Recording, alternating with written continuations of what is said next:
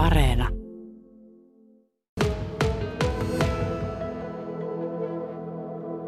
Kokkolan talviharmonikan taiteellinen johtaja Raimo Vertainen. Se nyt sitten talvelta siirtyi tämäkin kokonaisuus tänne keväämmälle.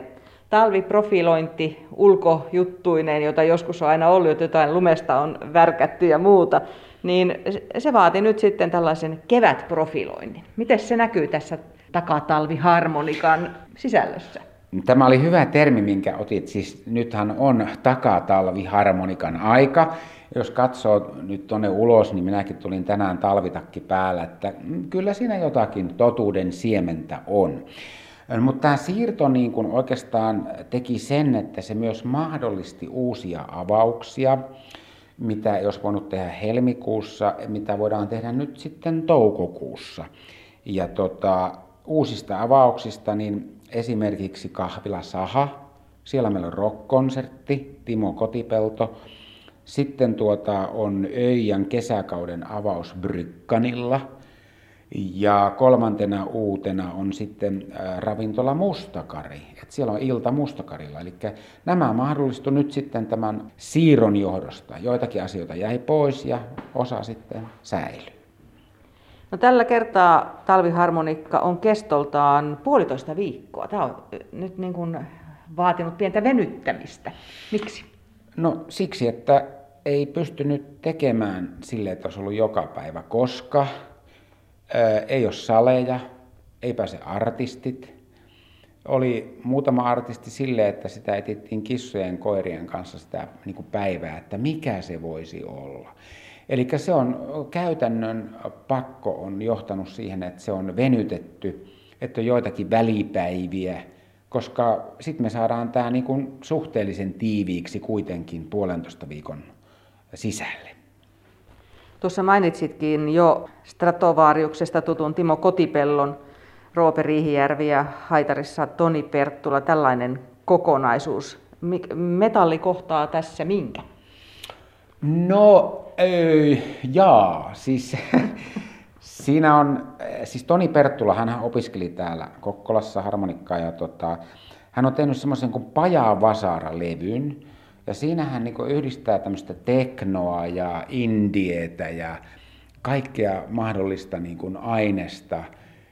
Ja hän tekee niin kuin ensin tämmöisen 25 minuuttia olevan soolon, sitten on Roope ja tuo Timo Kotipelto, kitara ja laulu. Ja sitten päätteeksi tämä kolmikko sitten yhdessä esittää myös kappaleita. Eli onko heillä aikaisempaa yhteiskokemusta? Ei, Eli tämä on musta mielenkiintoista, että miksi Toni Perttula harmonikka ja Timo Kotipelto, he tapaavat ensi kertaa kolme tuntia ennen keikkaa kahvilan sahassa ja siellä sitten harjoittelevat ja katsotaan mitä tapahtuu. No argentiinalainen tango on ollut teillä täällä ilmeisesti, niin kuin, onko joka vuosi ollut jollakin tavalla melkein kuvioissa mukana? No lähes joka vuosi joo, kyllä. Mm. No nyt mustalla karilla, millaisena versiona? No Mustakarilla on bandoneonisti Mercedes Krapovitskas. Hän on Argentiinasta, asuu Helsingissä ja sitten pianisti Stefanie Tuurna. Ja he ovat duona niin kuin esiintyneet jo vuosikausia ja duona he soittavat sitten Mustakarilla argentinalaista tangoa. Sitten illan avaa K30 Jatskombo täältä Konsalta Marina Björklund solistina, eli sitten on taas Evergreenia. Eli yhdistetään Evergreen ja argentinalainen tango. Ja siinä on vielä se juttu, että se tulee sopivasti venemessujen niin kuin etkoksi.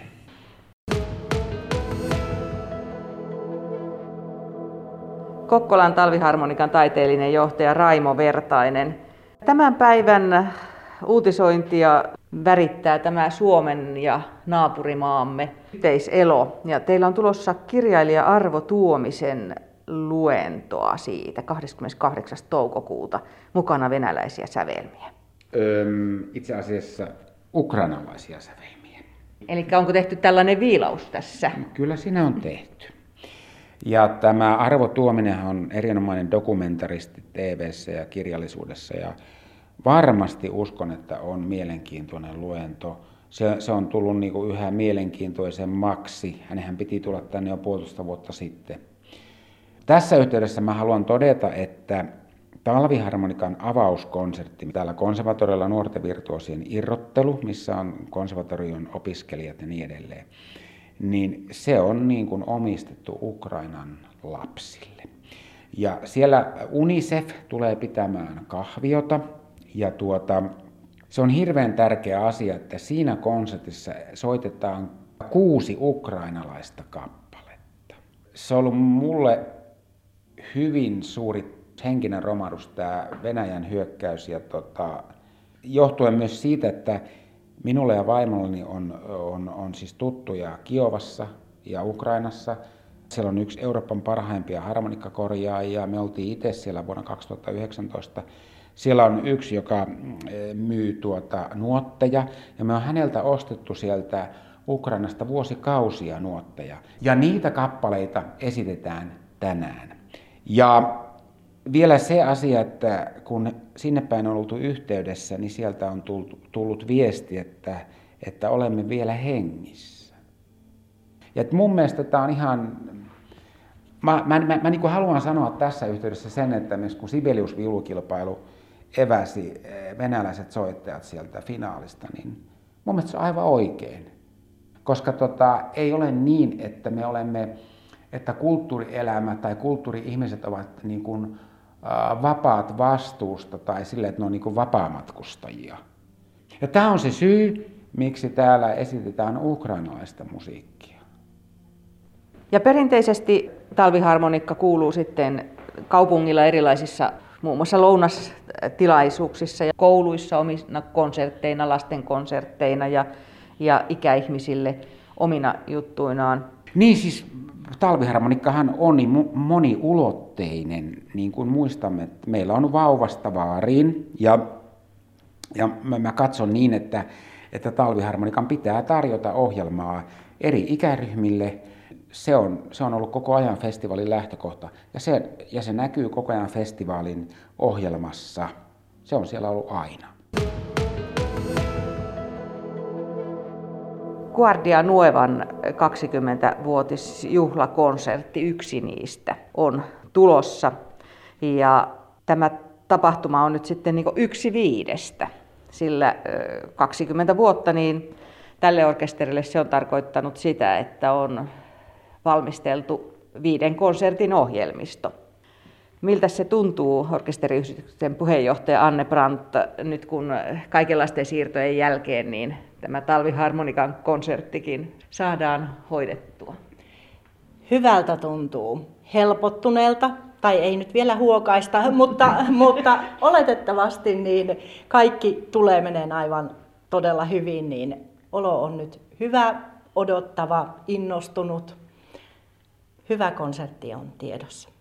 Niitä on aika iso kokonaisuus, kun lasketaan ne kaikki viisi konserttia tähän, mutta tämä neljäs, niin tämä on jäähallissa isona konserttina. Teillä on tästä kokemusta. Kymmenvuotiskonserttikin on ollut jäähallikonserttina. Johtaja Raimo Vertainen, ovatko unelmat toteutuneet tämän juhlavuoden osalta, vaikka kaikenlaisia siirtoja on nähty? No kyllä siis, totta kai siirtoja on ollut, mutta, mutta tähän mennessä olevat konsertit, mitä on tehty, niin ne on, ne on hyvin toteutunut kaikki ja mä uskon, että tämä tulee myös toteutumaan. Ja, ja kyllä silloin kymmenen vuotta sitten oli eh, tähtäimessä se, että hei, vuonna silloin ja silloin tehdään se 20-vuotisjuhlakonsertti. Ja nyt on aikaa mennyt ja hiukset vähentyneet, nuotit lisääntyneet ja nyt on sitten juhlakonsertin aika jäähallissa. Se on, se on aivan oikein. No silloin kun 20 vuotta sitten ensimmäinen kokoontuminen oli, ja mistä lasketaan Guardia Nuevan alkaneeksi, niin onko tämä nyt niin mennyt sen mukaan, mitä silloin ajattelit orkesterin osalta? No joo, kyllä niin kuin voi sanoa, että totta kai on tullut kaikenlaista, niin kuin mitä ei ole odottanut tai on odottanut mutta olihan se selvää, että siinä alkuvaiheessa oli jo isoja suunnitelmia. Että kyllä silloin jo ajateltiin isosti.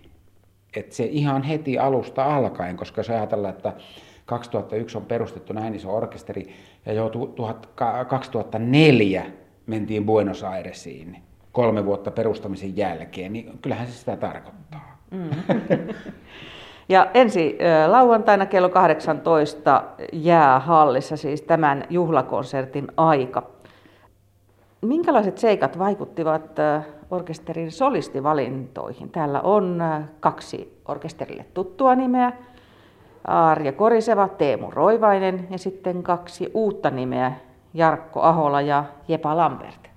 No varmasti se, että ohjelmasta saadaan hyvin monimuotoinen ja monitasoinen. Että kaikki nämä artistit ovat hyvin erilaisia ja se niin kuin tekee siitä semmoisen kihelmöivän kokonaisuuden.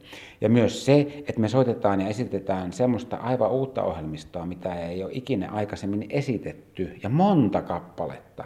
Tämä on myös niin kuin tärkeä elementti, eli teemme uutta. Oletko ollut kuuntelemassa? Olen ollut kuuntelemassa. Orkesterihan harjoittelee kaiken kaikkiaan vajaa 50 tuntia pelkästään tätä konserttia varten ja monta viikonloppua on jo harjoituksia pidetty ja olen käynyt kuulolla todella, todella hienoja uusia avauksia ja nautin. No minkälaisia kappaleita siellä nyt sitten kuullaan, kun uutta tulee? Mm, jaa. To, no sanotaanko, että ensinnäkin tietysti tulee Arjan tuota Kuningaskopra, sehän on nyt jo meidän kantaohjelmistoa, mutta jos puhutaan uusista, niin tulee muun muassa Bee Gees yhtyeen Disco Funk Nights on Broadway, mikä on aika yllättävä, mutta, mutta toimii hyvin. Sitten tulee tota Simon ja Garfunkelia, sitäkin kuullaan. Sitten kuullaan tietysti tangoja, iskelmää, musikaalisävelmiä, kaikkea näitä tulee. Semmoinen siis tuota kuardiamaista ohjelmistoa.